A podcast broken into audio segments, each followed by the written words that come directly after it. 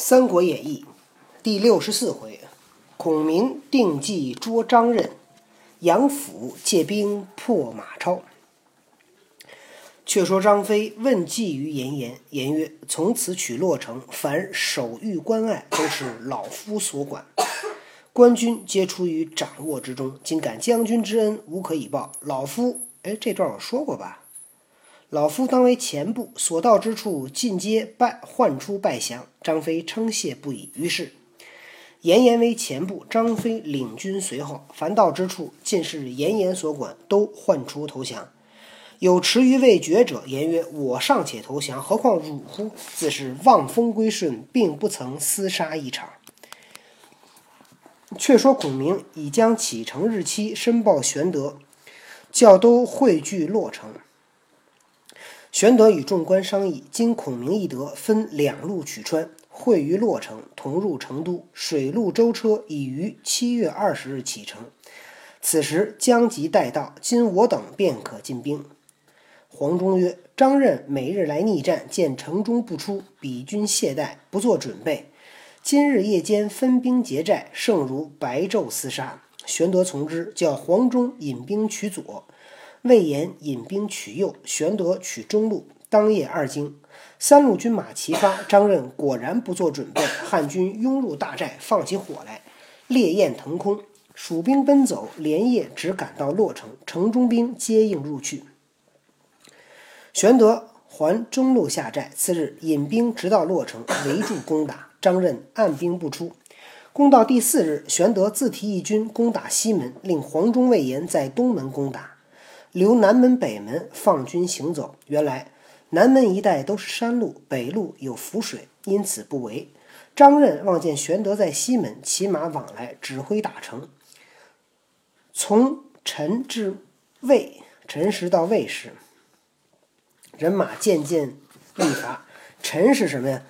子丑寅卯辰是上午九点十点，辰四五未未是下午三四点。从辰时到未时，十点到四点打了六个钟头，打了一个班儿，中午没没吃饭。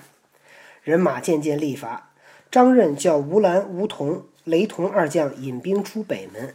转东门敌黄忠、魏延，自己却引军出南门，转西门单迎玄德。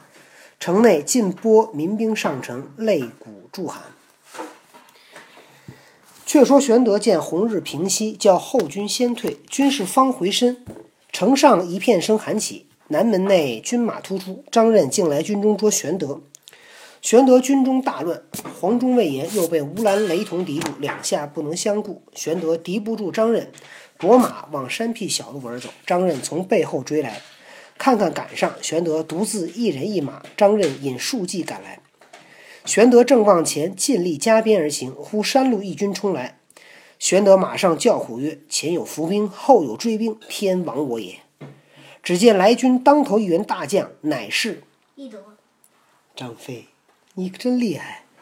原来张飞与严颜正从那条路上来，望见尘埃起，只与川兵交战。张飞当先而来，正撞着张任，便就交马战到十余合，背后严颜引兵大进，张任火速回身，张飞只赶到城下，张任退入城，拽起吊桥。你看张任知道什么呀？擒贼先擒王，对吧？他先逮谁去了？逮刘备没逮着，被张飞给救了。要没有张飞，就危险了。张飞回见玄德曰：“军师溯江而来，尚且未到，反被我夺了头功。”玄德曰：“山路险阻，如何无军阻挡，长驱大进？先到于此。”张飞曰：“余路关隘四十五处，皆出老将严颜之功，因此余路并不曾费分毫之力。”遂把义士严颜之事从头说了一遍，引严颜见玄德。玄德谢曰：“若非老将军，武帝安能到此？寄托身上黄金锁子甲以赐之。”严颜拜谢。啊，刘备想当皇帝黄金锁子甲。哼哼，正待安排宴饮，忽闻哨马回报：黄忠、魏延和川将吴兰、雷同交锋，城中无疑刘圭又引兵助战，两下夹攻，我军抵敌不住，魏黄二将败阵投东去了。昨天前两天讲的有一个人叫刘圭，我当时讲的叫刘刘贵，念错字了。圭一个王字边一个贵，这个圭字呢，它的意思是仅次于玉的美食，像玉一样珍贵，你知道吗？仅次于玉。我们查过字典，我们知道。我刚查完。张飞听得，便请玄德分兵两路杀去救援。于是，张飞在左，玄德在右，杀奔前来。无疑，刘归见后面喊声起，慌退入城中。吴兰、雷同只顾引兵追赶黄忠、魏延，却被玄德、张飞截住归路。黄忠、魏延又回马转攻，吴兰、雷同料敌不住，只得将本部军马前来投降。玄德准其降，收兵进城下寨。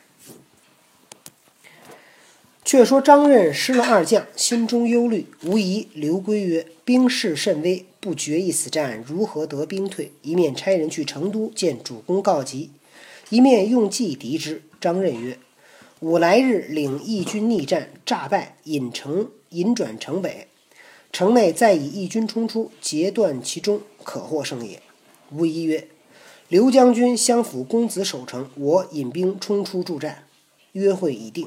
次日。张任引数千人马摇旗呐喊出城逆战，张飞上马出营，更不搭话，与张任交锋。战不十余合，张任诈败，绕城而走。张飞尽力追之，无疑义军截住。张任引军复回，把张飞围在该心，进退不得。正没奈何，只见一队军从江边杀出，当轩一人大将挺枪跃马，与无疑交锋，只一合，只一合，生擒无疑，战退敌军。敌军救出张飞，视之，乃赵云也。你怎么什么都知道啊？赵云排第二，当然能把这些小狗鸡、小狗鸡崽子给杀了呀。飞曰：“飞问军师何在？”云曰：“军师已至，想此时已与主公相见了也。”二人擒无疑回寨，张任自退入东门去了。张飞、赵云回寨中，见孔明、简雍、蒋琬已在帐中，飞下马来参军师。孔明惊问曰：“如何得先到？”玄德具述义士言言之事。孔明喝曰：“张将军能用谋，皆主公之鸿福也。”张飞这么能打，又能使谋谋略，这可太厉害了。赵云解吴懿见玄德，玄德问曰：“汝降否？”吴懿曰：“我既被捉，如何不降？”玄德大喜，亲解其父。孔，我发现这个川军的将领怎么一打败了就投降啊？没有一个。孔明问：“城中有几人守城？”吴懿曰：“有刘季玉之子刘询，辅将刘归、张任。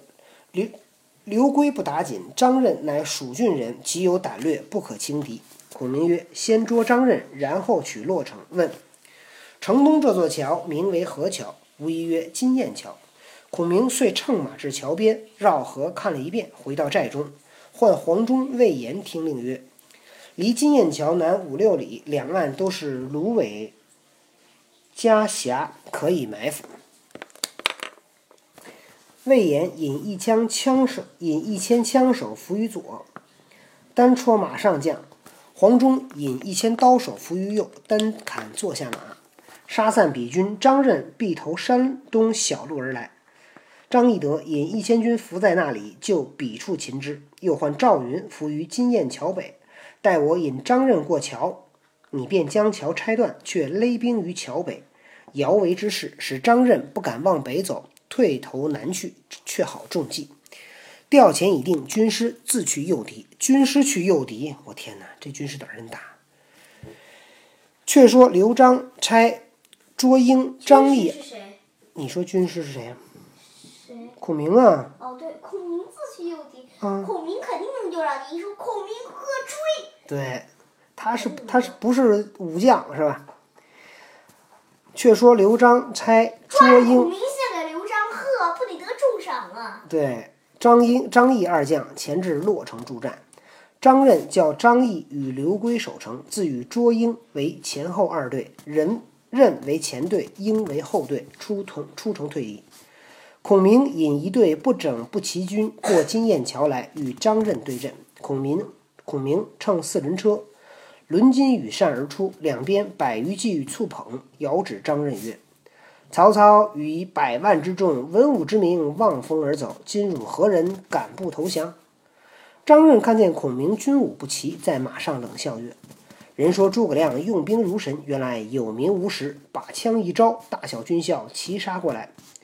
孔明弃了四轮车，上马退走过桥。张任从背后赶来，过了金雁桥，见玄德军在左，严颜军在右，冲杀将来。张任知事计，急回军时，桥已拆断了，欲投北去，只见赵云一军隔岸摆开，遂不敢投北，竟往南绕河而走。走不到五七里，早到芦苇丛杂处。魏延一军从芦中呼起，都用长枪乱戳。黄忠一军伏在芦苇里，用长刀指剁指剁马蹄，马军尽倒，皆被直缚，都被抓了。步军哪里敢来？张任引数十骑往山路而走，正撞着张飞。张任方欲退走，张飞大喝一声，众军齐上，将张任活捉了。原来。